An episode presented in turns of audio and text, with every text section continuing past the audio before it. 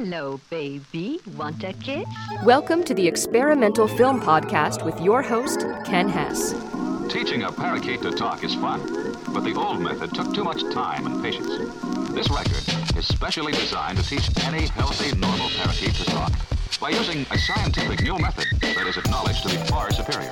Because a carefully trained voice, specially chosen for excellence in clarity and diction, repeats over and over and over and over phrase, in a manner that most parakeets are most likely to imitate. Check experimentalfilm.info for information, interviews, and episodes.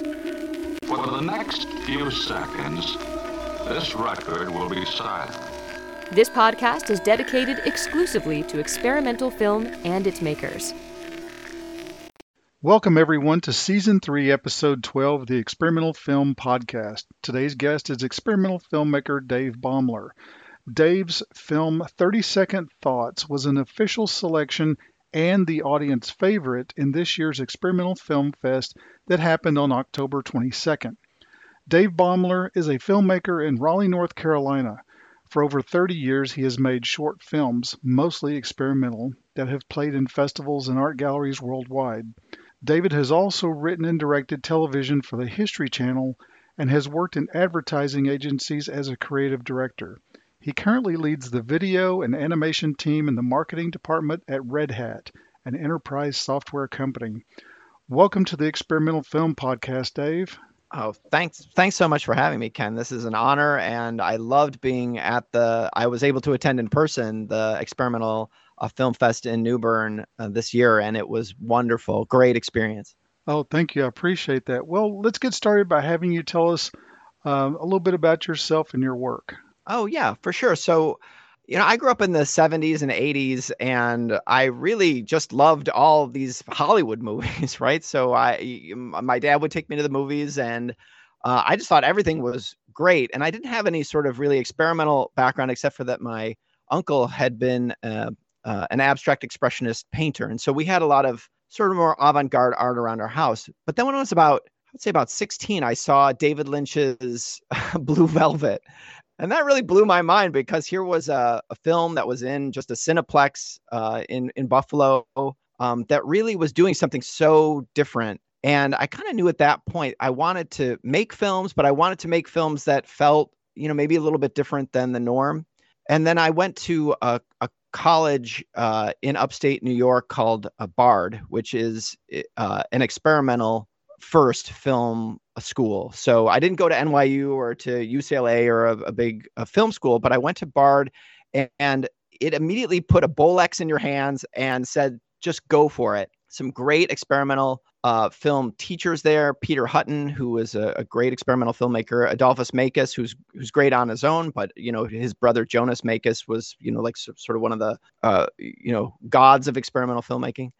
Uh, and so that really re-educated me completely. So I went from really loving Hollywood films to now loving Hollywood films and loving this experimental world. And so after that, I started making films out of college. I made some narrative films and then I started making these more experimental films. And I really, though I, I, I like I like narrative films, it really fed the soul to work on more experimental pieces where I wasn't so concerned about why this character does this and what their arc is and what the next plot point is to really explore an idea and a visual style and really get uh, try to say something new with the medium itself and so that's kind of where i've been for the last 30 years uh, is just trying different things each time um, and uh, you know I, I super enjoy it Oh, great to hear. I, in fact, it was really cool to meet you at the film festival. I'm sorry I couldn't go out with you guys afterward, but I was exhausted because this year my wife and I didn't have any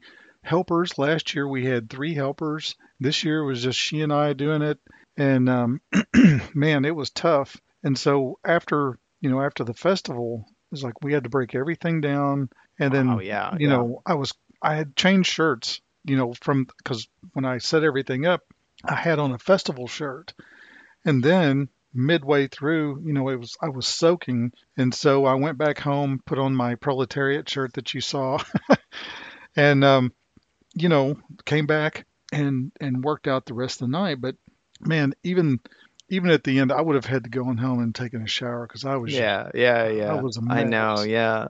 really well, one thing that one thing I thought was amazing about the festival itself is a you packed the house, which was super impressive on a Saturday night, uh, you know, in New Bern. But the audience wasn't, you know, it's not like they were people who were aficionados of experimental film and trying to see the latest. They, they were people with very open minds who maybe had never seen experimental film before, who wanted to experience something new. I talked to many people after the festival who said this was their first ex- experience with experimental film and they were really appreciative and, and experimental filmmaking can be challenging i mean if you've just watched you know films on netflix or in the theater uh, you you're not really ready for all the different things that you're going to experience um, in an experimental film and so the openness of the audience i just was it was so energizing to see the audience watching each film reacting and and really being engaged Yeah, it is really cool. In fact, I did it here last year. This is this was the third year, and um, last year we had some really out there kind of stuff. But I mean, this year, you know, the energy was was totally different. We had fewer people last year. The place was absolutely standing room only, and um, you know, it it was crazy. But there was so much else going on in New Bern. I mean, there's always a ton of stuff going on here. You know, live music, and there's you know everything but gosh that night there was ghost walk and there was you know music there was all this stuff going on in town it was a it was a bad night I, like i told people there in the the festival i said i really appreciate you being here because there's a thousand other things you could be doing right now in new bern and um, it was cool that they they came there and i really tried to respect the um, the amount of time it took to be there because of everything else that was going on. Last year's festival Yeah. was much longer, but uh, this year I figured, well, if I'm going to keep an audience, yeah, I need to make it just a little bit shorter. But still, we played 21 films, Yeah. actually 22, because I I put mine in first so that you know people could kind of get used to it. So Yeah, I Anyway. thought I thought it was it was an amazing program too. That was the other thing that I really appreciated is that you had films from all over the world. Uh, each one, the quality was super high, and also was so each one was so different. I can remember really clearly, you know, after 21 films, a lot of times it's just like a blur, but I could really clearly recall most of those films, and uh, you know, I loved too that you had the filmmakers if they couldn't be there in person to film a little intro. So you got to hear a little bit from them. I thought that was i don't see that at other festivals and i thought that was a great innovation uh, Oh. I, i'd love to see other festivals do that yeah, I thought of that this year, you know, because I was going to do the, you know, I was going to take their stuff off of Film Freeway and and read it before the thing, and but it disrupts the flow of the festival to do that. So I thought, hey, I'm going to ask the filmmakers if they'll make a short one to two minute video. Some of them went much longer than that, as you saw, but anyway, it was it, it was really cool because you got yeah you got to meet all the filmmakers. exactly basically. i loved it Yeah, I, I really I thought that was pretty cool too. Um, you know, even though I do say so myself. But yeah, that was it was just a brainstorm. I just thought of it, and I I've never seen that at a festival either. You know, either the filmmakers are there or they're not, and they just kind of play one film right after the other. yeah But uh, some of the feedback last year was, you know, we need some context. So I thought, well, who better to give you the context than the filmmaker themselves? Yeah totally agree i love I, I thought that was great i hope you do that every year Yeah, and i hope I'm- like i say i hope other festivals think to do it Yeah, yeah. So anyway, um, I really enjoyed, you know, uh, having you guys at the fest. You and Stefan, uh, Stefan. Yeah, it was great to meet him too. And I listened to his episode of the podcast before, like I, as I was driving from Raleigh to New Bern. I, I listened, so I felt like I knew. I think I kind of creeped him out because I like knew all the stuff about him, and I knew like his his camera setup, all the stuff, and uh, and he was like, "Who are you?" And I was like, "Oh, I just listened to your podcast." And so it was really it was really fun to meet him in person and to have uh, heard him, uh, you know, on your show. Yeah, that is pretty cool. It's it's cool to to connect with other filmmakers, and that's why you know in these podcasts, some of them go an hour or more, and I tell people at the very first when we do the little, you know, warm up before the recording, it's like, man, I could talk I could talk to these guys for like three hours. I could just make an afternoon of it. Right. and talk to people because there's there's so much to talk about. There's so many cool aspects, but um, you know, I, I cram as much into this podcast as possible, and it's it's great to have filmmakers on, and and we've got some really good ones. Well, between the last one I did and and yours, we've got some really good ones coming up. I think people will really enjoy them. This season three is um, pretty exciting because I I'm interviewing a lot of um, what I would call really avant-garde people who, gosh, it's hard to even describe. Um, like yourself, someone who's been doing this a long time, and you know you're good at it, and you you know you you scored. I mean, you you put a film in the festival and you scored. Stefan did the same thing. It's like you know people who know what they're doing can can get into films and Mm. uh, film festivals. And you asked me before the show, you know, um, kind of what turns me on, what what do I look for in experimental films and stuff.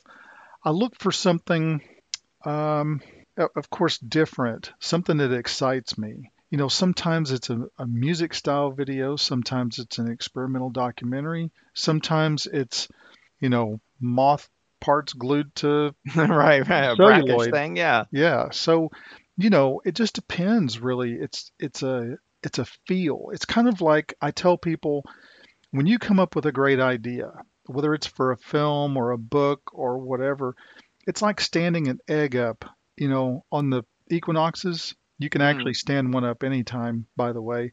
But when you stand an egg up and it stands there, there's a feeling in your hand. You can feel it go into place that's what a great idea is. And when I see a film, especially like yours and Stefan's, and the one that I just fell in love with was called Mother. It was the Oh, right, Icelandic yeah. one. Oh, yeah, yeah, Actually, the Faroe Islands one. Yeah, yeah, Oh. yeah, for sure. Yeah. There was something hauntingly beautiful about the music. There was something really cool about the costuming. Of course, the Yeah. beautiful cinematography. I mean, that Yeah. film. It was exceptional. Yeah, that one too. Yeah, that still sticks with me because of the amazing art direction, the precision in the choreography. Um, it reminded me a bit of like a Matthew Barney film, who, who you know, he he did all those Cremaster films, where there's Right. such a great vision for the art direction and the style. So yeah, that that that one definitely lit me up too. Yeah, the other one I really enjoyed was the one from Georgia the country. We had one from Georgia the state, which played right before the one from Georgia the country, which I thought was funny, but I don't know if anybody else got it or not. yeah, yeah, yeah, yeah, for sure. The one from Georgia the country, you can see some of the Georgia countryside, and you also, it was a very unusual film. It was the one with the three characters. amazing costumes. Yeah, the co- the costume design was amazing. And this table that was made out of wax, Yeah. and the, it was Oblivion, right? That was the name Yes, of it. Oblivion. Very good. Yeah. Yeah. Yeah, that was terrific. In fact, one of my other favorite films was the one from Slovenia, the guy with the beard who kind of dreamed and he became part of the dream and he was part of that tribe. hmm Yeah, You yeah, know, yeah, yeah. God, that was so cool. I told her, I said, I'd like to see that as a feature length film. Yeah, it had that. It had that cinematic quality where you felt like this is just a part of a feature, Yeah. right? Because the when it pulls back at the beginning and the guy's getting up and all the people around him, you don't know if they're asleep or they're dead, and Yeah. and you're you're like oh and the and the vista is amazing and so yeah you're you totally get the sense of a story right from that opening shot i thought that was a great that was a great piece too Yeah. And I liked it when he came kind of toward the camera and gave a little smile and then walked off with those other tribesmen. It's like, that's the world you want to be in. For some reason, that's the world Yeah. I wanted to be in. I wanted to put on Yeah. one of those furry hats and you know, I wanted You to, I wanted to be those there. hats. you look good in those hats Anyway, it was a lot of fun being at the festival, and I, I really appreciate you guys coming. And Yeah. um, I hope you enjoyed New Bern as well. Oh yeah, for sure. It's a beautiful town, and uh, yeah, I got to you know walk around a bunch um, before and after the festival, and I guess I just missed Mum Fest, which Yeah. I heard is like you know spectacular. Um, but it, but there was a lot. There, I mean, there was a lot. You could tell, just like you said, there was a lot going on uh, that time of year, and um, and again, I met a lot of. I met a really interesting poet, uh, Sam Love, at the Yeah. uh, festival as well, and he sent me some of his poetry afterwards, and again, like you, he was saying, there's this sort of this crazy nexus of artists and artistic people who gravitate. He had this um, idea that maybe it's because it's where two rivers converge. Uh, and that was maybe energetically a place where a lot of artists congregate. And I thought that was a great, that was a great idea. Um, and I really appreciated connecting with him too. Yeah, he's a very cool guy. That's that's the first time I'd met him as well. And um, you know what? There is something weirdly attractive about New Bern, not just the way it looks, which is really cool, but there's something about it. And I think there has been for 300 years, you know, because people keep coming here and they keep enjoying it. And I've said this many times, we seem to kind of have the best of the best here because while you do have a, a really cool, I, I want to say native population, people who are from here, Mm. but then you've got a lot of people coming in from New York, New Jersey, Maryland, Yeah, yeah. Pennsylvania, and everywhere else. I mean, we came in from Oklahoma, but um, you've got all these people who appreciate the arts, appreciate beauty, I guess, for one thing, and appreciate the you know colonial Victorian, Gregorian, Edwardian architecture, and Yeah.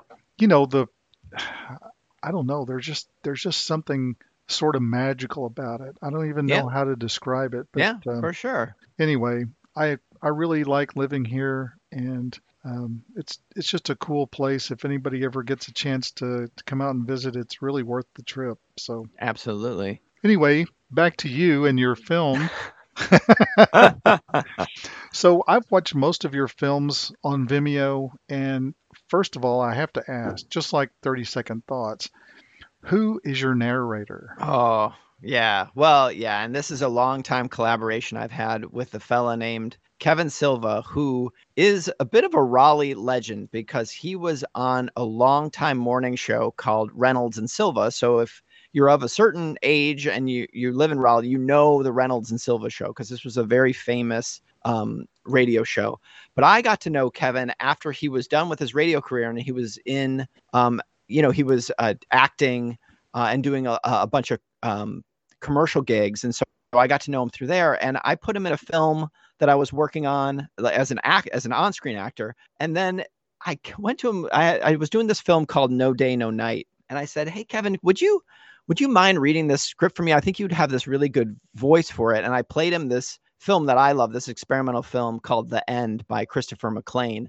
And I said, I'm going for this kind of vibe. It's this sort of like almost 50s omniscient narrator, sort of detached, but like, can you give me this? And he read the script, and I think he thought I was like an insane person. He was like, I have no idea what this, what you're talking about in this film, or like what the, what I just read. Um, but he, you know, went along with it, and he gave me a great read.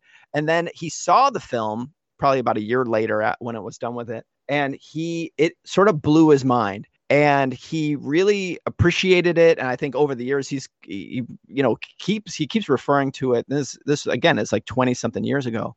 Uh, and he was like anytime you want me to voice uh, a film for you i'm there just ask and so i love his voice so much and so i always want him to be in my stuff and of, of course because 30 second thoughts is a like always uh, you know it's a continuing series i just finished the second um, series of it uh, it's supposed to be almost like television commercials from like another dimension.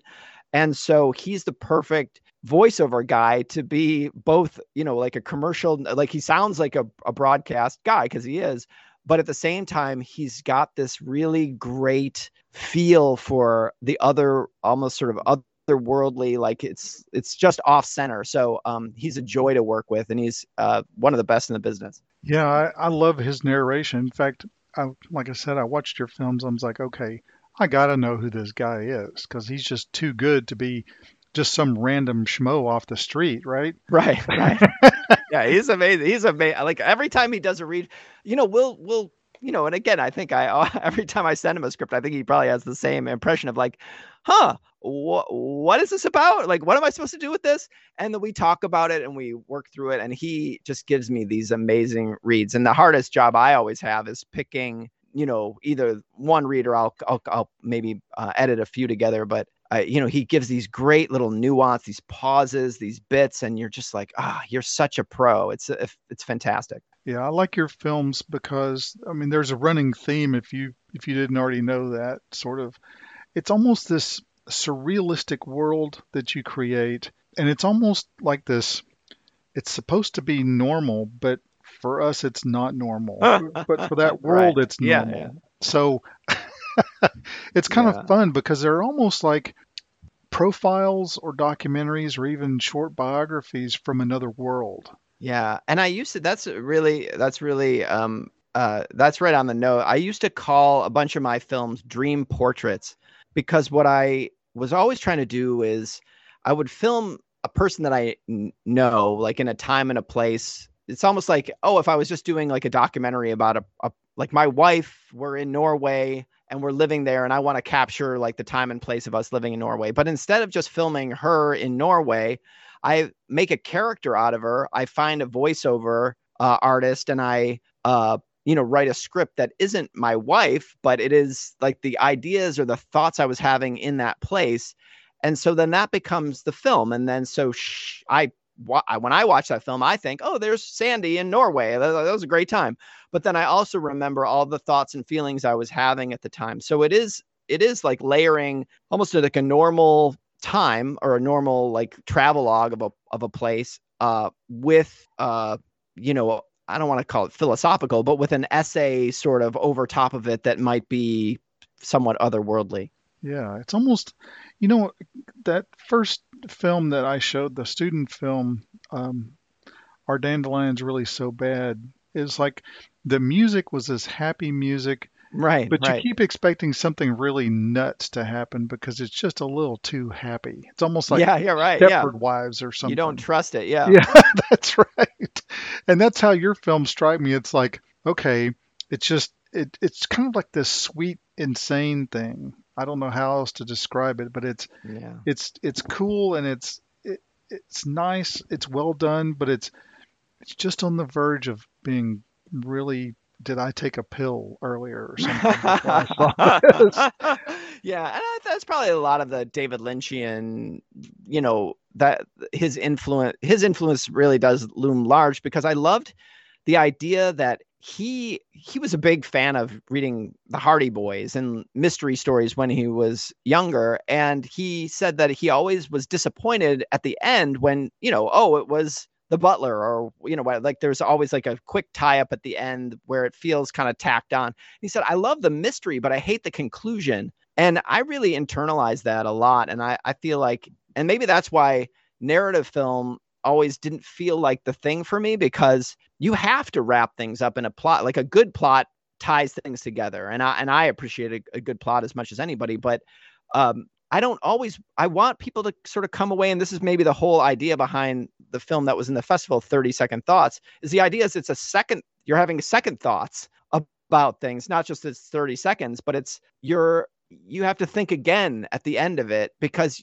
I'm not sure what how I should feel how I should feel about that so I'm not tying it up I'm actually like opening it up at the end so that people can you know think a little bit more about it Yeah, I like that. I like something that makes you want to have a discussion about it afterwards. You know, when you tell a story sometimes, you know, you have a beginning, middle, end and a, you know, a climax, conclusion, and you know, maybe you tie up a few loose ends, but I think that the the better stories or the better films are probably the ones that make you have questions and make you want to discuss it. It's like, gosh, I wish I could talk to this guy and find out, you know, am I am I reading this correctly or what? You Yeah. know, something like Yeah. that that starts a conversation to me is extremely valuable. Yeah, my dad took me to to 2001: A Space Odyssey when I was 10, and again, like you know, the end of that film, you're just left with what am I supposed to make of what just happened in the last you know 20 minutes of that film? I that I'm I'm le- you know, there's no narrator, there's no dialogue, you're just left with this experience. And uh, you know, as a 10 year old, you're really blown away by that. And when my son turned 10, they just happened to be playing 2001 at the IMAX here in Raleigh. And so I took him, and I think it's really had a big impression on him four years later. He still talks about, about that film as like uh, an amazing experience he had. Yeah, that one's really cool. In fact, it's one of my favorites. And in fact, just to let you know, and of course, this is going to let the cat out of the bag for everybody, but I'm hoping on my deathbed I have enough sensibility and sense of humor to say, my God, it's full of stars. That's what I, I want my awesome. last words Yeah. to be that. That's great. That's great. That's great. So anyway, like like you stated at the festival and, and just a few minutes ago, experimental films can be extremely challenging. And, you know, I think the reason is because there's not that three, you know, there's not a beginning, yes. middle, and end necessarily. And I tell people there may not be characters, there may not be dialogue, there may not be a plot. In fact, there may not even be a point. I mean, the only point is to enjoy the visual and possibly audio experience. I mean, how does that how does that Right. ring with you? Yeah, well, it's funny. I was telling Stefan about this experience after the festival. We were talking about different experimental films that we had seen over the years, and I told him about this this experience I had in Boston. I used to um, go out with this experimental film group that met at Mass Art um, every couple weeks, and this one time they had this um, this woman who was an experimental filmmaker from the 70s, and she was showing a film that she said she had only shown one other time um, back in the 70s, and she was going to show it again that night and um, she was hoping we would all enjoy it. But basically, it was that she had gotten a bunch of um, film, like a- as a film grant. She had gotten a bunch of uh, unexposed film, and so she just uh, made clear leader out of it. She just exposed it completely. Or, or uh, here's, I'm sorry. uh, let me go back. So what she did was she she put the film in a camera, and she took a projector that was just shooting white light at a screen and she then turned her camera on and so she's just filming white a white screen and then she took a rheostat uh, like a dimmer switch and over the course of 40 minutes she turned the brightness up uh, at about the middle and then turn the brightness back down so and like very slightly. So very slightly it got brighter and then very slightly it got dimmer towards the end of the film. And you knew this going so going into the film i knew what the film was about. And you you think to yourself this is going to be the worst film experience of my life. Uh, i have so many other things to do. I uh, don't want to be here for 45 minutes watching a, a white screen get slightly brighter and slightly dimmer but at the same so so first you're struggling you right? You're saying like i got to get out can i sneak out? Then you're saying to yourself like okay well maybe i could think through my to-do list like maybe like i can make a to-do list and be productive in my head while i'm sitting here. And then you get to this point where you say to yourself i'm going to submit to this film whether i like it or not. I it's like an act of submission to the experience and then you kind of go, so you go through almost these stages of acceptance uh with with this film and i again, I would not suggest anybody go necessarily see this film or stare at a bright wall for 45 minutes, but it it did t- teach me something. and I still think about that film in that I had an experience. Um, maybe just like you know, Michael Snow has a, the the film The Central Region, which is like four hours of a camera sort of spinning around, but it starts out very slow and it and it ends really slow. Uh, and so while I again like not everybody wants that experience. That would be in- entirely challenging for most audiences, but you can get something out of nearly every experimental experience because it's it's all about you. It's all about how it, it, it, at some point it reflects on you and your experience as a human being, and the film itself is just a conduit to getting into your own head or your own you know your own personhood. I don't know if that makes any sense, but that that's that's what it was to me. And uh, I don't know how you feel about the the experimental films that have really resonated with you. You know, the ones that I really like are, I don't know, I'm not sure I could have sat through 45 minutes of that. I would have gone. It needs to be shorter, like a lot right, shorter. right, right. Yeah, yeah, I'm yeah. like I can I can wrap this up in about two minutes. but you know, Andy Warhol did one called Yes. Empire, Yeah, yeah. which was the Empire Yeah. State Building over eight Yeah. hours. It's like yeah, and sleep. Yeah, yeah. you know, if somebody would sit there and watch eight hours of the Empire State Building, I'd give them a hundred dollars. Yeah. But I think, you know, that too, you know, he had Andy Warhol had the factory. And I think that as much as he filmed, you know, like I think there are people who think like, yes, let's have this experience where we where we watch in a theater. I think it was mostly meant as what he would call wa- moving wallpaper. So as he would have his parties at the factory and the Velvet Underground's playing in one part and people are doing performance art in other part. There's just Empire is just playing on a wall um, and not meant to be viewed, you know, maybe as a as a cinematic experience, but Right. but meant to be viewed as as something that's just a cool, like almost like a like a painting of the Empire State Building. You could go back up to it at any at any point and experience it, but not meant to be sat through for for eight Right. hours. You're exactly right. It's more background than anything else. You know, um, speaking of some other experimental films, have you ever seen Pièce Touchée by uh, Martin Arnold? No, I haven't seen that. Yeah, if you look it up on um, YouTube, you can find the whole thing there. It's called Peace, P I E C E, with an accent over the E. I think it's like Pice. Um, and then the second word is touche, T O U C H E E, with Mhm. maybe an accent over one of those. Anyway, Mhm. it's, it's a really cool piece. It's like, I don't know, 14 minutes long or something. And um, it starts out a little slow and tedious, but there's a payoff. It, it gets better, Yeah. you know. Um, but it's, I laughed so hard. In fact, I Mm. was showing it to my wife, and I was laughing so hard. It was almost like if I had seen someone awesome. laughing at this weird movie, I I would think they're insane. You know, and she looks at me and she goes, "Why are you laughing at this?" I go, "It's just hilarious to me." Because. The, the jitter, it's it's kind of a jitter. And Yeah. as it as it jitters, it moves forward slightly. Yeah. And there's some repetition to it. It's like I, you, Yeah. got to see it. It's one of the Yeah. Oh, I'll one- totally look at it. yeah. Yeah. it's one of the ones if you can if you can get through it, it's it's so cool. You're going to go at the end. You're going to go, oh my god, I need to look at that again. Yeah. But anyway, Yeah. Martin Yeah, Arnold well- is a he, he's a good experimental filmmaker.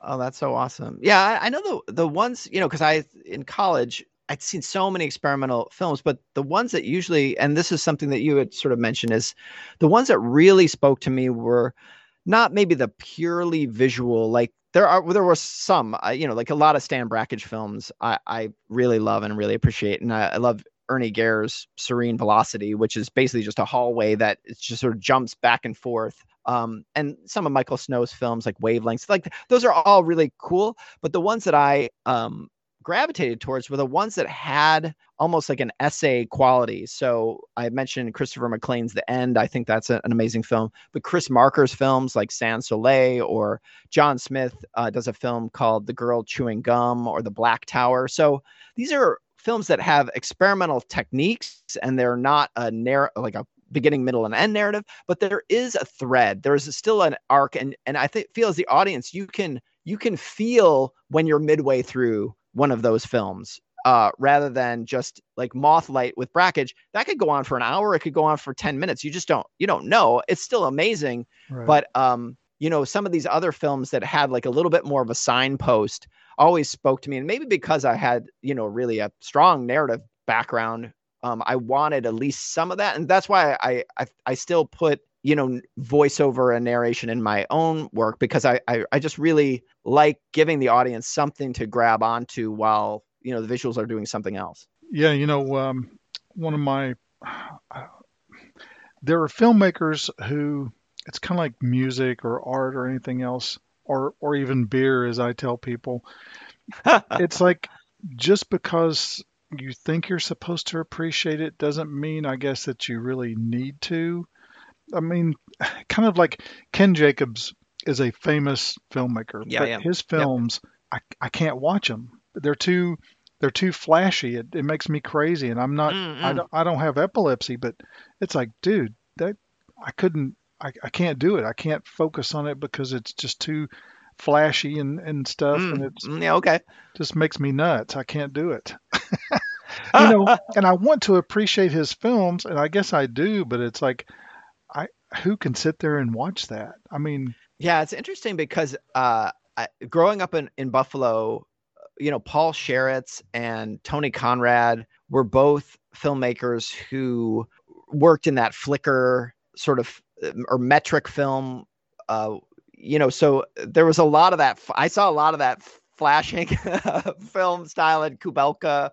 Uh, you know, um, so yeah, I get you know, I think it's kind of whatever you get used to too, you know, and Ken Jacobs too. Like there's certain of his films like Star Spangled to Death, which I I do really like, and there's other ones where he will just take a a piece of like a almost like a corporate film and just show I think I remember there's a film where he just shows like a BF Skinner documentary just all the way through. He doesn't edit it, he doesn't change it at all, but he just sort of says like this is a something that you need to watch um all the way through. And I'm like, oh, that's a sort of interest. It's again, it's conceptual art. It's not um creating something wholly new. It's it's putting a new context on things, which again is a is sort of a, a form of art. Um uh and you can like it or, or not. Uh and uh you know, and again, like I that's not what I do, but I I try to again put it back on myself of like what am I learning by by seeing it, right? Right. You know, and and I notice you and I both have a kind of a theme. Uh, well, found footage is where I'm going with this. You, oh yeah, yeah. You use found footage in your films, and I use found footage in some of mine, mixed with you do your own cinematography too. I mean mm-hmm. the the yeah. drug the drug um, the was Zabranor thing, yeah. Zabranor, that was your that was your cinematography. Yeah. I mean, you yeah, can't, yeah. you can't find you know stock footage like that. I mean, that had to be yours. But you know, the first one, the attack on the system. Uh, yeah, that's all. Yeah, that's um, footage, footage, from the Prelinger archives. Yeah, yeah. Yeah. So, how do you? I, I guess my my big question is, uh, and I always like to ask this of, of experimental filmmakers where do you get your ideas? How do you know what piece of film you want to go grab or make? Yeah. No, it's a great question and I I I was listening to one of your early podcasts too about where you find your ideas and I I love this idea of listening to people talk and keeping a maybe like a little journal of of what uh, you know people say. I, I definitely I do the same thing. And I when I was teaching um, film, I would also tell students like that's an important thing because when you hear something it it sparks an idea that sparks an idea that sparks an idea. For me i do a lot of i usually starts with automatic writing. I'll i'll write up but i'll have like oh this is a theme that i'm interested in. I'll i'll write and write and write and write write. And then i'll take bits and i'll cobble them together into like a quasi voiceover script and then from there i'll say well what do i need to tell this visually and maybe it's like a list of shots that i want to go out and get myself. Like no the, the, the film I did early on, No Day No Night, that was film that I shot all over the world. I took a Bolex with me wherever I would travel, and I I would say like, oh, I need a bunch of churches, or, or I need a bunch of um, you know street scenes where my wife is walking and running from this place to this place. So I would just get that footage as I was just going around because I knew it would it would serve the the voiceover of this. But a lot of people when they saw that film, a lot of people called it a found footage film or a uh, you know like a stock footage film because they thought like oh I just like went out and found a lot of stock footage um but no it was like intentionally shot but then there are other times where I'm like oh I really want I did a film called Safety which is uh you know it's almost like a it's almost if you had f- accidentally found a 1950s documentary about the end of the world and so I used a lot of 1950s footage um, from the Prelinger archives, but it was all to serve this voiceover that I had already written and I already knew kind of how it would flow. So I really, I think, yeah, it all starts with that, um, whatever that voiceover I hear in my head and and write down, and then um, and then whether I find whether I shoot the footage myself or whether I find it um, somewhere, you know, it's all it's all good, right? Yeah, I like the. Um, there's a particular film that resonated with me, and it's one of those that you shot in probably Germany or Switzerland or somewhere. Ich kann Sie nicht verstehen. Ah, yeah, yeah. I cannot understand you. Yeah, that yeah. was shot in Vienna. Oh, okay. well, um, you know, a German-speaking country, but it, it was kind of interesting because the visuals and the auditory, you know, the soundtrack, they don't really go together. Can you kind of explain mm-hmm. what your idea was there?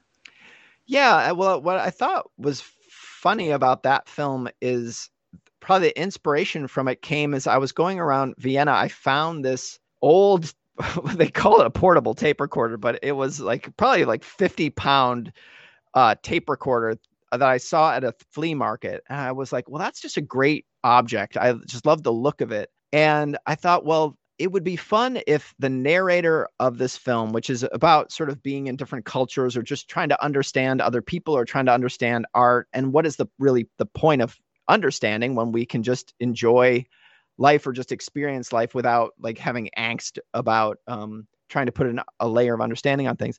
So I thought this uh, tape recorder would be a good sort of narrative device that would connect all the footage together. So I and some friends of mine just we would walk around Vienna uh, and and and film this tape recorder in all these different places.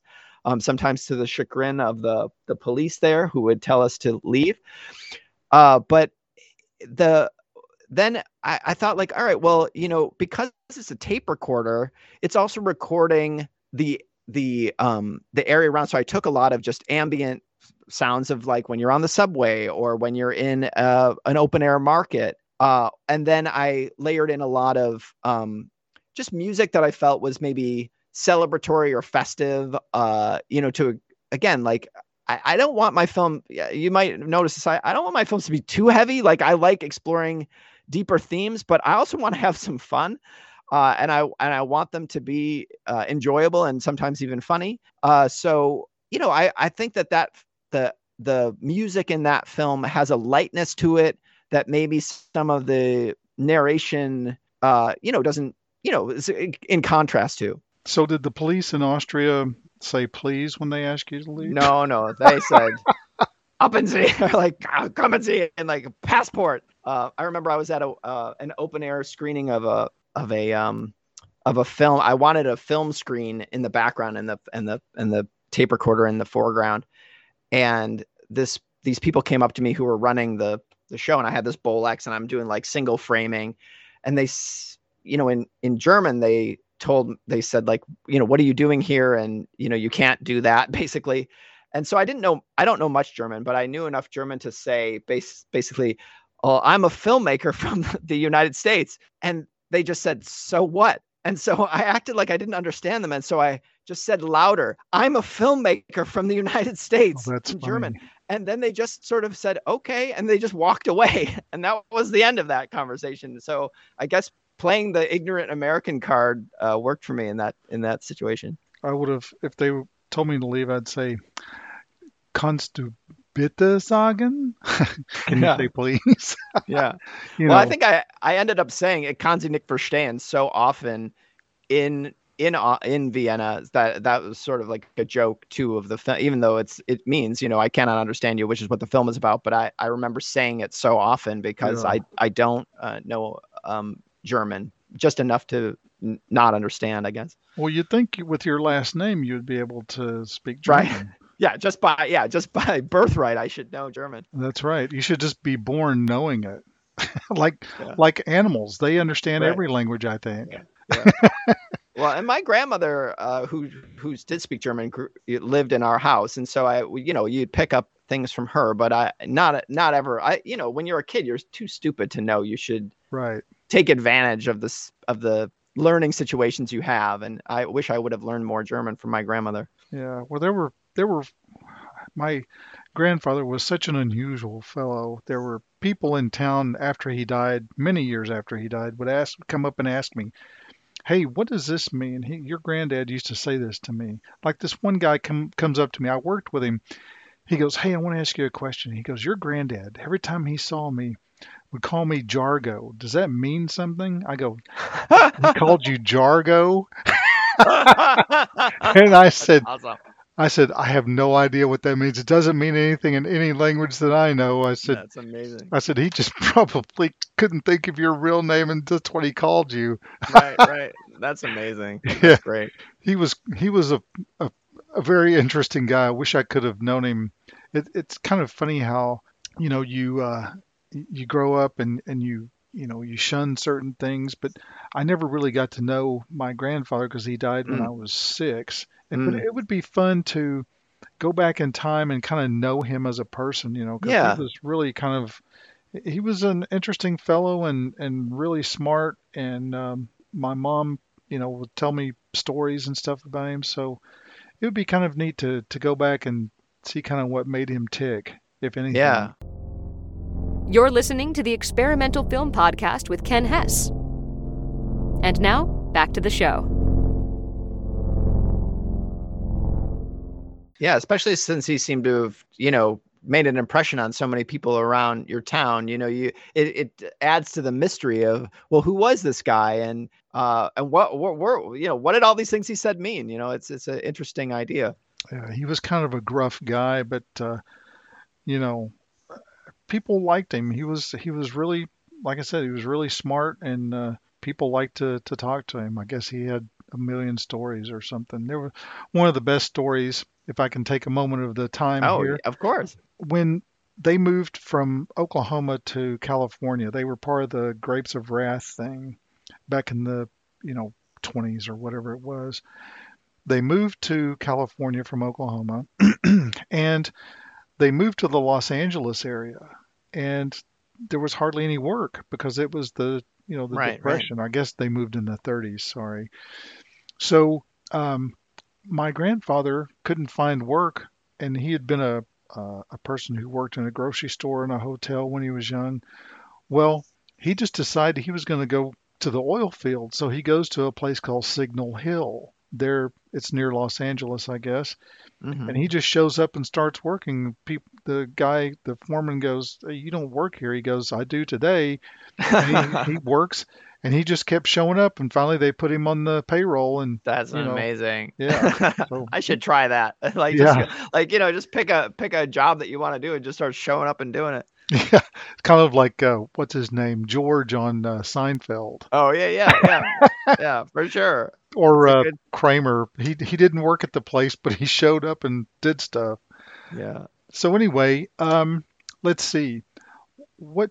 Let me ask you this weird question. Do you have fun making your films? Oh, so much fun. And it's funny because I I think one of the reasons that I started making experimental films where, you know, I do pretty much everything on these films. I'll, I'll you know, I write them, I shoot them, I I edit them and, and, do the sound design. And the the reason I do all that because I have like lots of film filmmaker friends and and I work in the industry. Uh, but I was I was on a lot of sets. You know, like when you're when you're doing commercial work, you're on. I was doing like 35 millimeter shoots back when when when we were shooting a lot of film, and you know there'd be 30 ish people on the crew. Uh, and you know, as a director, you're you're really you know thinking about all these departments and all these people and this big machine that you're you're trying to you know be efficient throughout the day, and then also get your actors to you know you know do the right thing.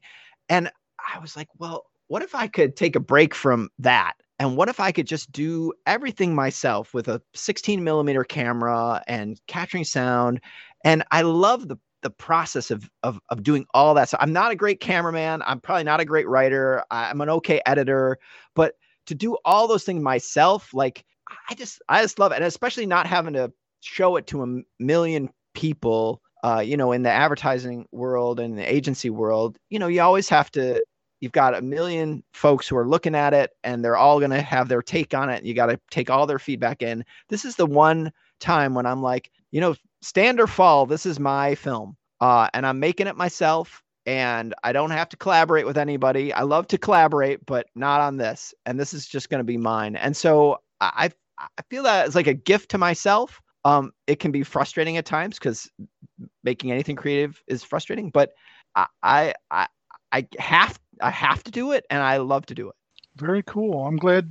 I'm glad you enjoy filmmaking so much. I really enjoy it too. I don't get to do as much Yeah. as I would like to, but now that my Linux book is done, I can actually get started on some more filmmaking stuff. That's great. Yeah, That's great. Oh, I have a quick I have a quick question for you on on on that because we both have worked uh you know for a while in in technology and, and, and enterprise technology too, which is sort of a crazy subset of technology.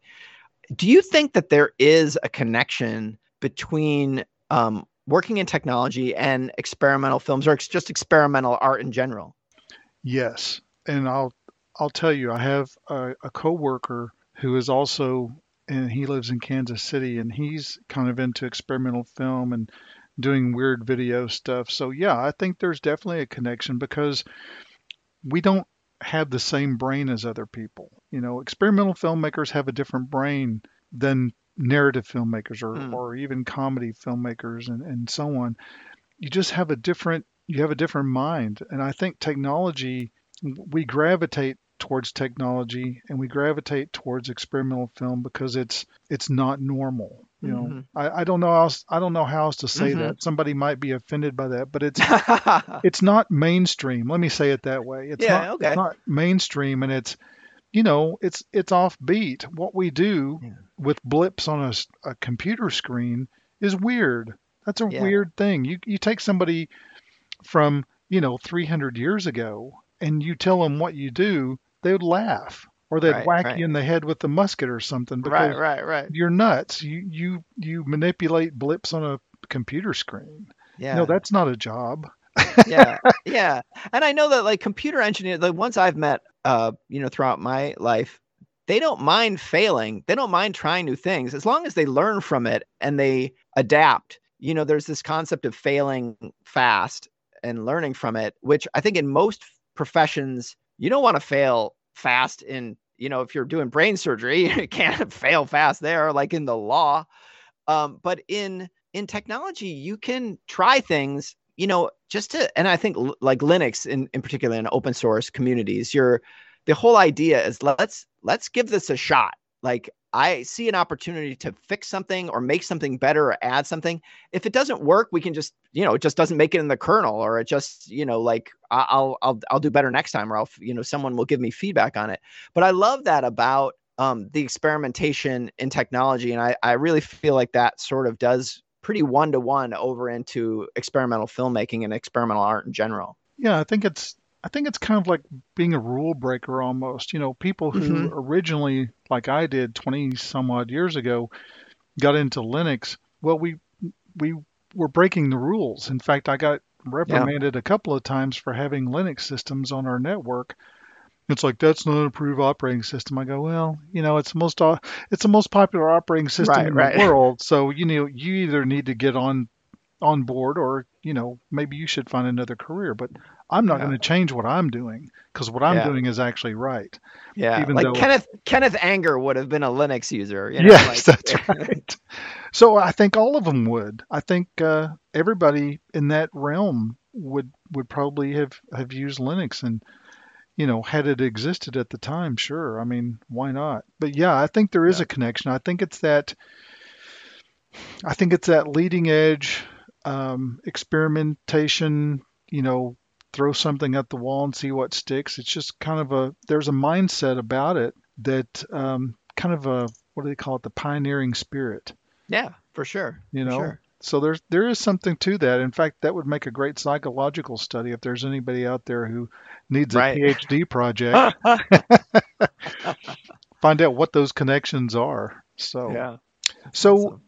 um, what do you think is the most difficult aspect of making an experimental film Oof, that's a good question. Uh, I know that what I wrestle with is, you know, I, I feel like I'm I'm pretty good at coming up with an idea and and the sort of the words to express the idea. I, I often struggle with are the visuals that I'm creating to support the idea, are they cliche? Are they um, just don't make any sense. I don't want I, I don't want to Mickey Mouse things. I don't want things to be one to one, but I also don't want them to be so esoteric that they just don't make any sense. And so I struggle a lot, I think, with how am I going to visualize these things that aren't necessarily, you know, it's not a character, it's not a um you know, it's not a plot point necessarily. And so there are some times where I feel like, oh, I really nailed it. And there are other times where I'm like, I just don't know that that works at all. And, uh, you know, I have this new film that's called 60 Second Thoughts. It's the volume two to 30 Second Thoughts. And I was showing it to a buddy of mine. And, you know, so this has three films in it. And uh, the middle film, he was like, I don't know, that's one's, you know, like kind of out there even for me. And I'm not sure if that really works. And I, and I have to, you know, again, I'm, I'm, I think to myself, is he right? Maybe, maybe it doesn't work. Uh, I like it personally. Um, but yeah, I think everybody will take, you know, something else away. So I think, yeah, it's, it's, it's making sure that the visuals are matching the tone and the, and the, uh, and the intent of the, of the film itself where is where I, I struggle the most. right i get that um, gosh i had a question i'll have to cut this out in post but um, hmm, now i forget what i was going to ask you oh well let me uh, let me ask you this while i'm thinking of it Sure. what equipment and software do you use? People always want to know, Oh yeah. you know, if they're using the right thing. Yeah. So, you know, for years I was filming on 16 and Super 16. Uh, eventually I succumbed and, you know, started shooting a digital, you know, very different cameras every time because a lot of times I'll use, um, you know, whatever I have access to either at work or, uh, you know, right now I have a, a, a Sony F3, uh, which is an older camera, but it still has this uh, uh, a 35 millimeter sensor in it, and I'll use some really old glass and get some funky stuff out of it. Um, but then uh, for post, uh, I really spent a lot of time teaching myself After Effects, uh, which I would suggest anybody who, you know, obviously, you know, you need to know how to edit. I was an avid editor for, you know, like 15, 16 years, and then I moved over to um, Final Cut and then to Premiere. So I know the Adobe suite, but I'd say of all the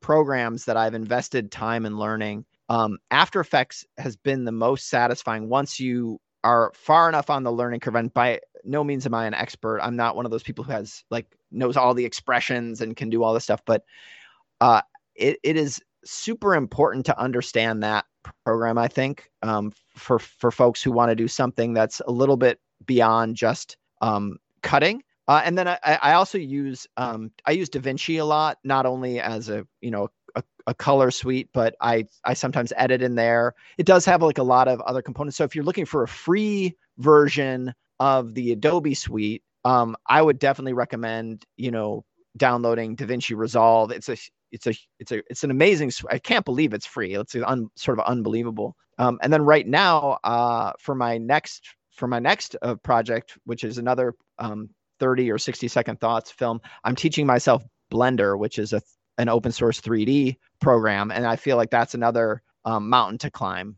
Um, but I'm excited. I've done some tutorials in Blender. It's super cool, and again, it's free. Uh, like if I had these programs when I was 10, 12, 13 years old, I was working on a TRS 80. Uh, you know, when I was that age, and like you had these pixels that were, you know, gigantic and I was trying to do animation on those and like the idea that I have a now on my laptop I could use Blender to do fully realized high-end 3D work for free is is un unreal. So the tools that are at our disposal right now are, is is amazing. Yeah, you're right. They are. There's some really good stuff out there. I use um, iMovie a lot, believe it or not. I use oh yeah Premiere and I've used uh, Final Cut, but um, you know I'm so in love with iMovie and it does a lot of stuff and yeah for sure. well.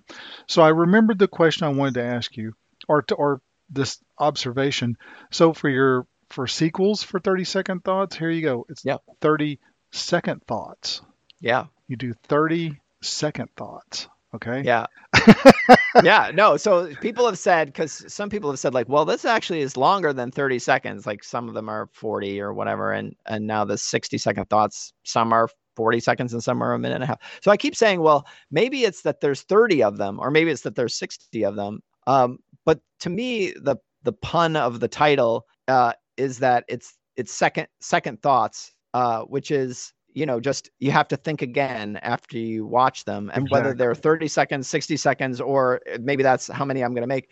I do have scripts for probably about between 20 and 30 of them and kevin silva the the voiceover guy has recorded i want to say probably at least 15 of them uh and i write more every year. So i'm thinking that i'm going to be doing this for at least the next five years i'll try to do one of these volumes every year Cool. um as a as a as a continuing project I like that. I need to do something like that as well. But yeah, the second thoughts part of it was where I was going with that. So yeah, because when I first read that, I thought, is it 30 second thoughts or is it 30 second thoughts? You know, I was like, yeah yeah I thought, no, it's it's like two minutes long or so. You know, okay, I'm just gonna watch it and see what happens, right right right yeah which is what Yeah. you mostly do with experimental film. You're just kind of going a ride, you know.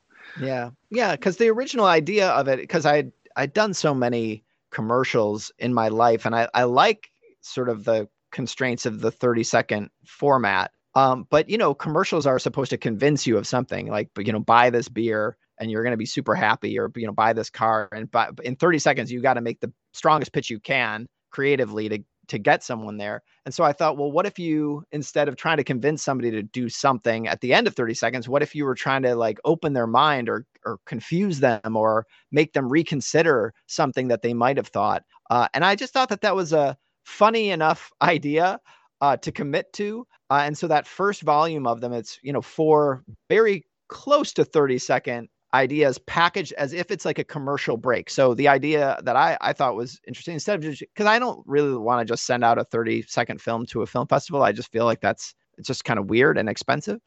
Um, but I kind of thought like, what if you know, like in every television show, the commercial break comes on, you're seeing four-ish uh, commercials in a row. They have stylistically nothing to do with each other. They've got nothing to do with each other in terms of content, but we all just sit through them and we we make that leap from a beer commercial to a car commercial to an insurance commercial to, to whatever. Um, so I thought the same thing could be with these experimental films. I'm going to take you from uh, a weird, uh, you know, fake drug to a um, to whether or not we should have a, a you know a certain color for a revolution. Uh, to like what is the nature of evil uh, you know all in a commercial break size thing and and and i'm gonna just see what the audience thinks about that. Uh, and I, I, you know, again, it's maybe it's like a personal joke that I have, but uh, I think it's a, a, a, a fun way of, of doing something that's familiar to people, but is just like a little bit weird. You know, having you guys there and seeing your own films on screen, it's a little intimidating, isn't it? Because, you know, it's your work, it's got your name on it, people see it, and you can hear the audience's reaction. Mm-hmm. And it's just, it's just kind of off-putting to me sometimes. I'm almost I'm almost a little embarrassed or apologetic when I see one of my films on screen. Mm. It's like, oh God, you know, it's almost like a bit of exposure of yourself. And Yeah. so I don't know. Maybe it's just me, but, but it Oh always, yeah.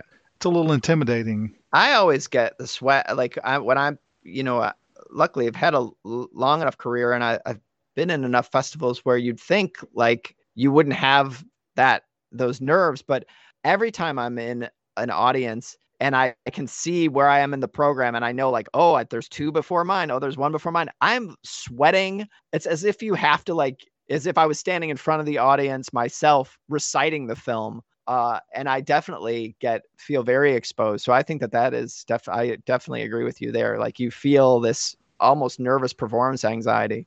Yeah, I'm I'm glad. You know, I in fact I perform better in front of a live audience than I do when someone watches a film of mine. Mm. It's just I don't know what Yeah. it is. Yeah, it's a crazy feeling. You are exposing yourself. You're exposing your ideas, and you're also saying like, "This is what I think is worthy to show you," and y- that can be rejected, and that's Yeah. like a personal. That's very personal. Well, you know, and the other thing is when it plays at a festival, you think, you know, is the audience going to like it? I mean, the judges Right. put it in the festival, but yet are people going to say, "Oh my God, how'd that get in the festival?" Yeah. Oh You yeah. know? Well, I was I was in um I went to Vienna uh, this past summer. I hadn't been there in, in 20 years, but I went with 30 second thoughts and I went with uh the voiceover guy Kevin. We we went together and he was sitting in the audience and he, you know, uh, you know, again, these are this is a, it's Academy Award um uh qualifying festivals, so the films in there are, you know, very high caliber. They're again from all over the world. And he was i think getting really nervous because he's seeing film after film that's like something you would see in a movie theater. And he's like is our little film gonna you know stack up? And he said that he felt this wave of relief just sort of midway through he heard the audience reacting um, in the right way. And he felt like yes this it sounds good it looks good. And he said that yeah this wave of relief came over him that he said like yes we we belong here. Uh and uh you know so i i felt good about that too. Because yeah there's definitely a feeling like oh my gosh i i don't know if if my film um should be included with all these other and i felt the same way at, at your festival too. Uh you know you're seeing all these amazing films where people had huge crews and were really putting you know everything into it and you're like is the audience going to like my little film that i made in my basement you know as much as these other films so it was great Well, you know, to answer that, um, and I, I guess this should lower our anxiety, but it might not anyway. But you know, the thing is that program time is so valuable in a festival.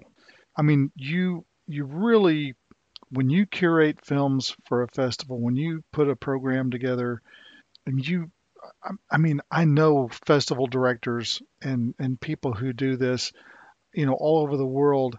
It's it's painstaking. It's not an easy process for Yeah, us, for sure. and we want the audience to enjoy it. So we're not going to put in something that we hate, you know. So, you know, if you worry that your film, you know, if you're being screened, it's valuable enough to be screened. And that's the way you have to remember nice. because that program time is so valuable. I mean, if you had to pay for that, it would be thousands of dollars, sometimes tens of thousands at, at some of those festivals like the one in Vienna. I mean, just for a, a you know, two or three minute film, it would be thousands of dollars, kind of like um, Yeah. buying time at during the Super Bowl or something. Yeah. Because I mean, you know, you've got two hours or three hours of screen time, and you think, I need, I want to put as much quality in as I can to this festival. So don't ever feel like you don't measure up, because by golly, if you're in the festival, you measure up.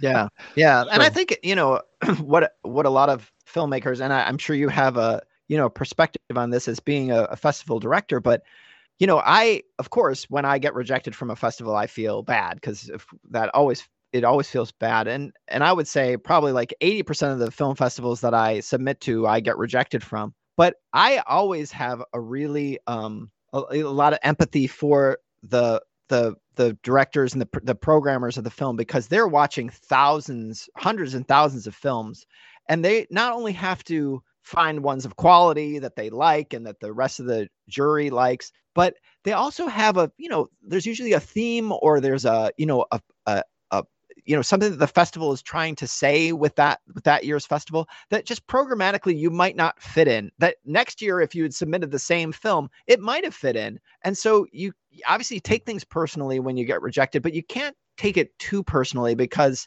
it might just be that it just was poorly timed. And i you know i know that you've probably experienced a lot of things where you man i would love to put this film in but the rest of the jury either didn't like it or you know it just didn't fit in with the rest of the program that year Right. Yeah, and I I tell people that usually I write people letters the ones that weren't the ones that weren't first of all official selections doesn't mean the film is bad. It means this panel of jurors, you know, and it, it could also miss by a tenth of a point. right exactly yeah You know, kind of like running in a, a race in the Olympics.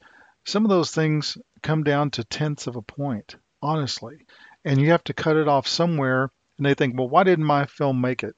Mhm. Well, and I I submit to festivals too, and I most of mine get turned down. I've I've been accepted at some. I've won awards at some with the same exact film, which is Right. crazy. Yeah, I know. Yeah, and it feels so arbitrary, and and it, it's sometimes so frustrating. Uh, because you're like I, I remember with this with 30 Second Thoughts in particular. I think the first like five films I submitted to, it got in every one. I was like, oh, I got a winner, and then I think like the next 20, it got rejected, and I was Yep. like, well, what ha what ha It's the same film.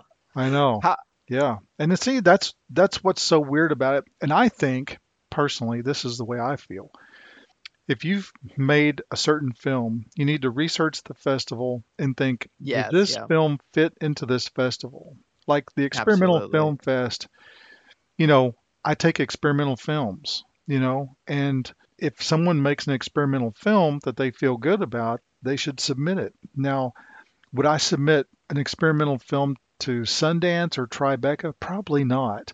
Even though they say they accept them, Right. Yeah. Yeah. Yeah. you know, if you submit an experimental film to a, let's say, a mainstream festival, I don't know what else to call it. Like, I'm also the Mhm. director of the North Carolina Film Festival.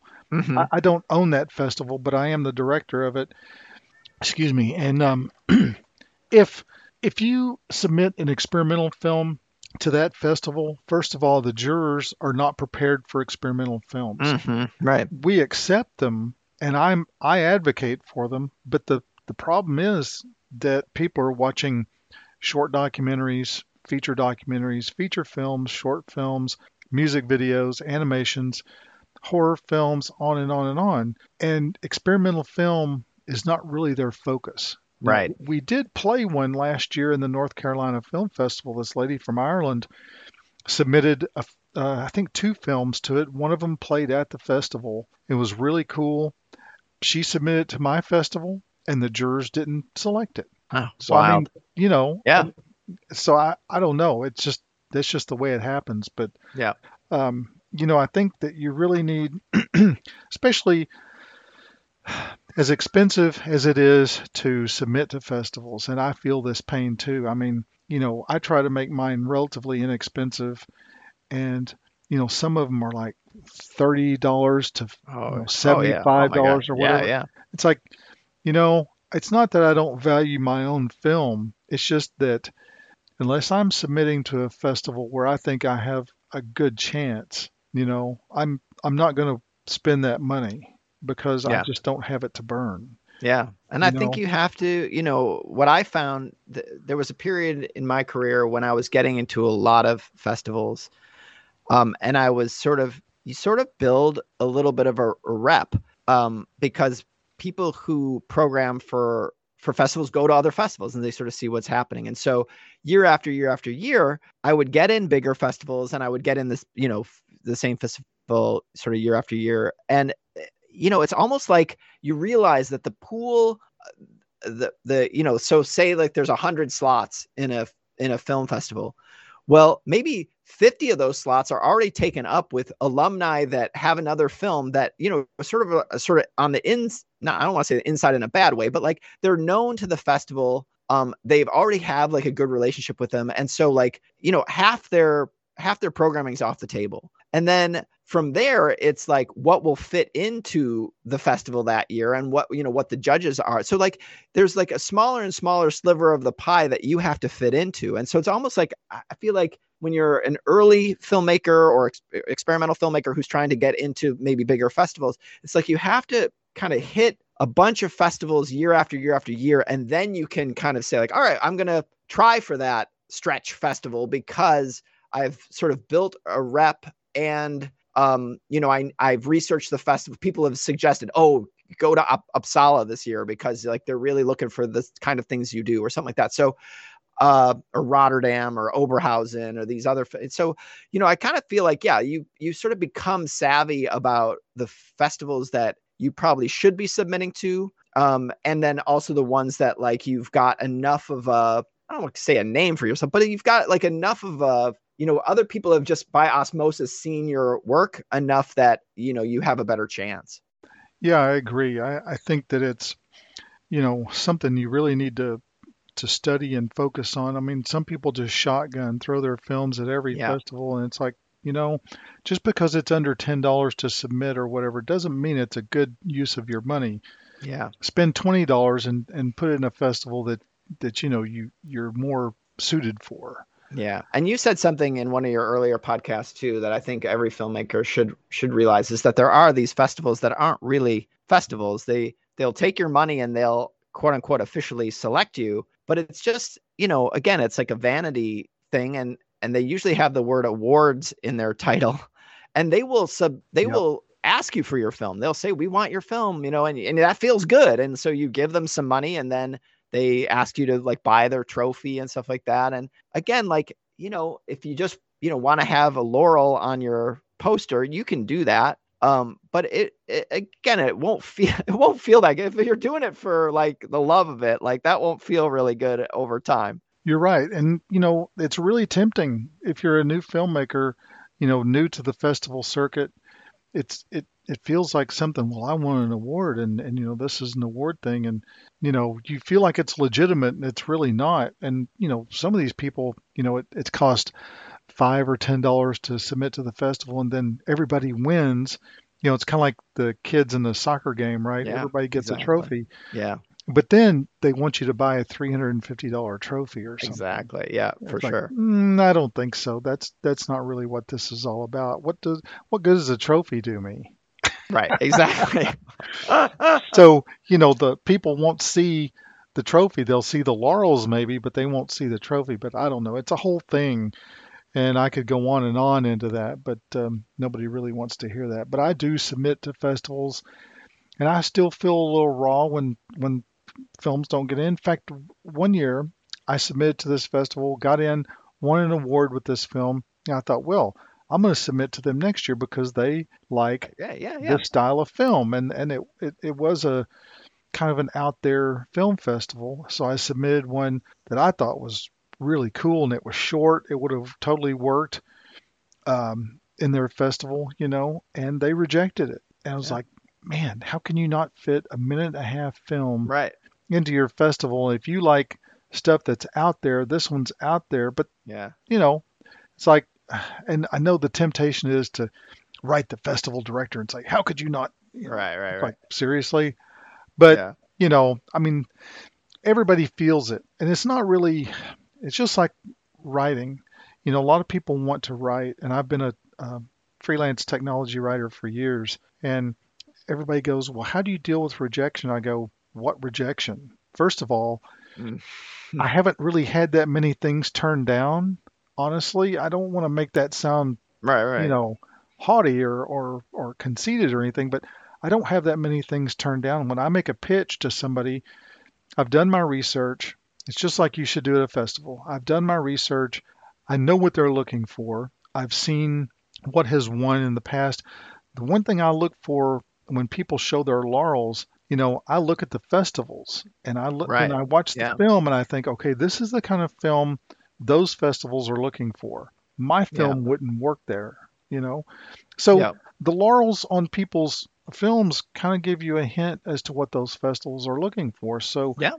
and you know, here's a funny story. In three years, we've never played the same artist twice. Oh, interesting. Not by not by force, because I have different judges every year. This year I Yeah. have 15 judges from a, a wide range of countries, you know, at least six different countries. And there was one French guy, one French judge. He was really rough, but I knew that, I think I said this in the festival, I knew that when he put a nine on a film, that that was a pretty darn good film. hmm Right. Yeah. It was very So- discerning. Yeah. And I, I loved, uh, you know, you had mentioned this at the festival too, which I, I thought was great, is that you didn't provide the biographies along with the films. You just made the film stand on their own for the for the judges, and I, I thought that was great because again, it it it it keeps that bias away, and it keeps like, oh, that person's, I know that person from seeing X and Y uh, or Z festival, or or you know, like, or oh, they went, you know, they have done this or that. So yeah, they should get special consideration. I, I really love that you really um, hold true to the whatever is on the screen is what should be judged. Right. Yeah, and I I've done that every year. I've I've had the judges what I call judge blind. They don't get to see a biography. They don't get to see where the person's from. All they see is what is on the screen. They see a title. They see, um, you know, if you ever maybe I should take some screenshots sometime and, and show what the judges actually see. But all they really see is the the film's title, the length of the film, and a link to the film and the password if, if it's password protected. But um, you know, if you if you have your name on the film, which you know most people would, um, you know, or thanking whoever like the state of Georgia or whatever, then they're going to know those kinds of things. But I try to keep it as fair as possible because I don't want, you know, if someone's from I don't know where, just let's pick a place. Let's say that you're from North Carolina and you don't Mhm. want to see any films that aren't produced in North Carolina. Well, that takes away that prejudice. Yep. You know, I don't want people, I don't want the judges to be biased in any way when they watch a film. I want them to watch the film, you know, and judge the quality of that film, you know, and, you know, is it artistic? Is it, does it deliver?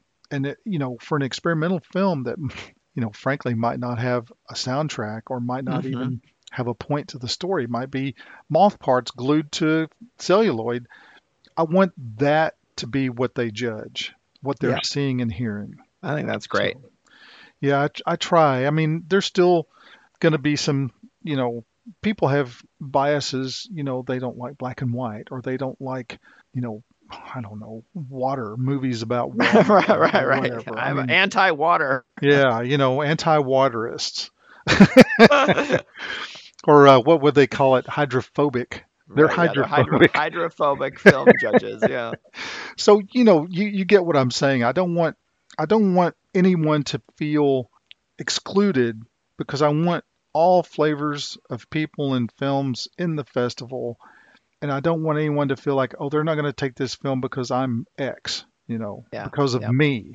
It's Exactly, like I. I'm I'm trying to take that away. So, you know, and and hopefully it works. It seems like it has because last year I had an extreme amount of diversity in those films. I mean, Mhm.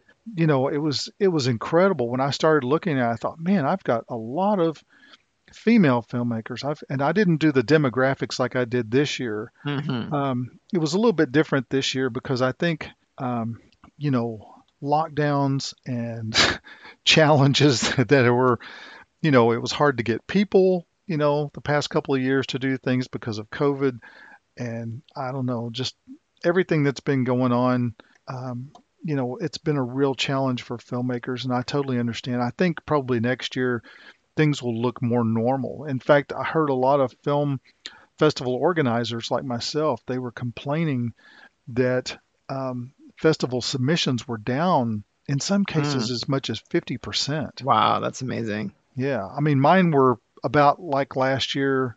The North Carolina Film Festivals were way more than the years previous. And so I think it's just, you know, it just depends. I think I think having the opportunity to submit a film to a festival that you know is going to be fair because we don't honestly North Carolina Film Festival and the Experimental Film Festival we don't have any quotas you know I don't have Right, right. a certain number of films that have to be from North Carolina Mhm. North Carolina Film Festival that's just its name there's no requirement for us to show five films from North Carolina or whatever and um, you know it just happens you know it just happens that I think two or three films in the festival were from North Carolina. Yours and Stefan's, and maybe one other. Oh, the Mhm. the um, the infusion number one. Right. Yep. That that Yep. girl was from North Carolina. I say girl, lady. Sorry, Mhm. but uh, that film was from North Carolina, and you know uh, they didn't show up for the festival, which is unfortunate. I think that would have been a, a good addition. But uh, anyway, Yeah, I wanted to hear. I wanted to hear about her um her film processing process because yeah, like when she's, I think uh you had mentioned that it was processed in bodily fluids or uh, you know wasn't and medicines. Yeah, her And medicines. Yeah. I thought that was fascinating. I would have, I, I would have loved to have heard about that, just technically, like how that was done. Because yeah, I, I know some people who do home processing of film, but it, you know that sounded the most extreme that I've ever heard. Yeah, yeah. There's well, the the guy who did the dandelion film, he oh, processed. Oh, right, in dandelion juice, right? Yeah, dandelion juice, as I called it.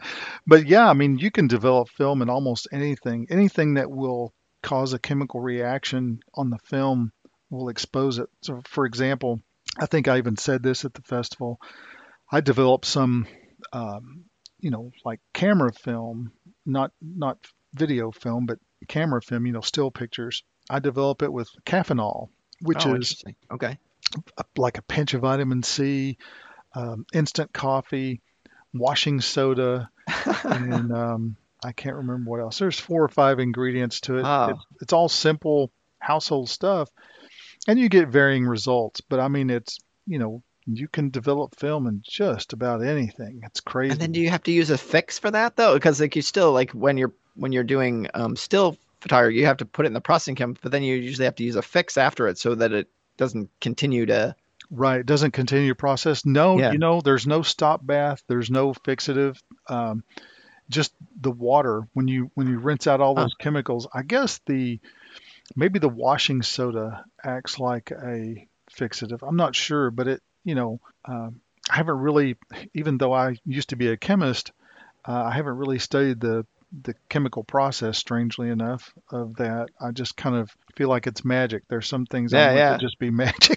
Yeah, I know. Yeah, I, I used to love going into a dark room to do, and it has been you know decades, but it's just when you see that image go, you know, you it's it's there's nothing there. You put it in this bath of chemicals, and slowly, slowly, slowly, you see that image. It is magic. It It's amazing. Yeah, it's kind of fun. In fact, I do um, some cyanotypes, and you know, I do uh, cyanotypes, which you know come out blue, Mm-hmm. And then you can tone those. You can bleach them and tone them, it's it's really a cool process. I really enjoy doing that. In fact, I'm going to have to get back into that. In fact, one of the guys I interviewed on here, um, whose name escapes me, he'll kill me if I can't think of his name. Anyway, he's one of the filmmakers who I interviewed. I think the in year one, um, season one of the podcast, he did a a, a whole film like a Yeah. maybe a four minute or six minute film Yeah. with It was like- cyanotypes, Yeah. It was like thousands of them, right? thousands of the, I mean, 11,000 pictures. And then he had the quadruple them, which made 44,000. You know, it's just That's amazing. Yeah. This guy goes to all these extreme lengths to make films. I mean, he, he does all this crazy stuff. You should listen to the podcast. It, it's in year one. But um, anyway, it's a lot of fun and I, I enjoy doing it. But so I guess we should probably wrap this up since we've been on. yeah, yeah, that's yeah. It's half. been a it's been a while, yeah, yeah, but yeah, but it's so it's such a joy to to talk to you and and um, to hear your thoughts about experimental film and um, yeah, I mean, uh, thank you for the opportunity and uh, thanks for what you're doing. I think it's great not only the festival but to have this podcast and to feature filmmakers. I think is a, is is terrific. Thank you. I appreciate that. So, do you have a website or other ways for the audience to check out your work? Yeah, well, I have a, you know, I have a, had a website for many years, and then about 10 years I stopped updating it. So that's sometimes on Sundays.com. But if you go there, you're you're gonna see like, you know, it's gonna stop after a while. You could learn about my old films, but but that's it. But I really have just gone over to Vimeo, uh, and I just put my films there, uh, and uh, the link for that, you know, it's just one of those you know probably crazy links. I don't know if i have like a, a good easy to remember url Well, it, um the one I see is Oh. vimeo.com showcase slash four four nine six five five one. i actually have an easier one. Now that i'm looking Oh, I'm- good. i just looked it up. So it's vimeo.com forward slash baeumler but of course that's my crazy german last name. So it's b-a-e-u-m-l-e-r so it's a, a bit of a vowel circus going on there Yeah, in German that would be Bäumler. Yes, yes. Yeah, when I'm in Germany, everybody knows how to pronounce it and everybody it's just a normal name and then in in the United States it's like wrestling with a a vowel bear. Yeah, that's right. that's funny. So, uh, thank you very much for coming on. Thank you for coming to the festival. I really enjoyed having you, and congratulations on your audience favorite award because that award is actually voted on. As you saw, you got a you got a card too to to vote on the films. That's voted on right there at the festival as people were Yeah, watching. yeah. So That was great. yeah. Yeah.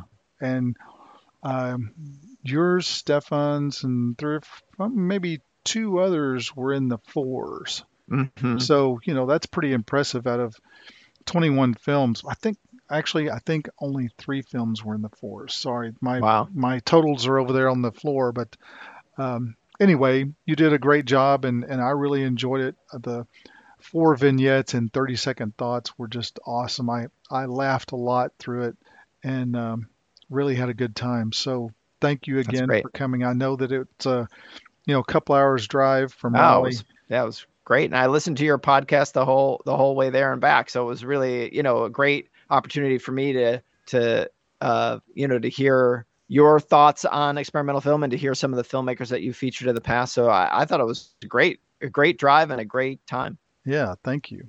And thank you for joining us for this 12th episode of Season 3 of the Experimental Film Podcast. Our guest today was experimental filmmaker Dave Baeumler. Please get in touch with me if you'd like to schedule an interview, sponsor the podcast, point me to some cool experimental film. If you would like to sponsor a podcast or schedule an interview, send an email to ken at experimentalfilm.info. Thanks for listening to the Experimental Film Podcast with Ken Hess.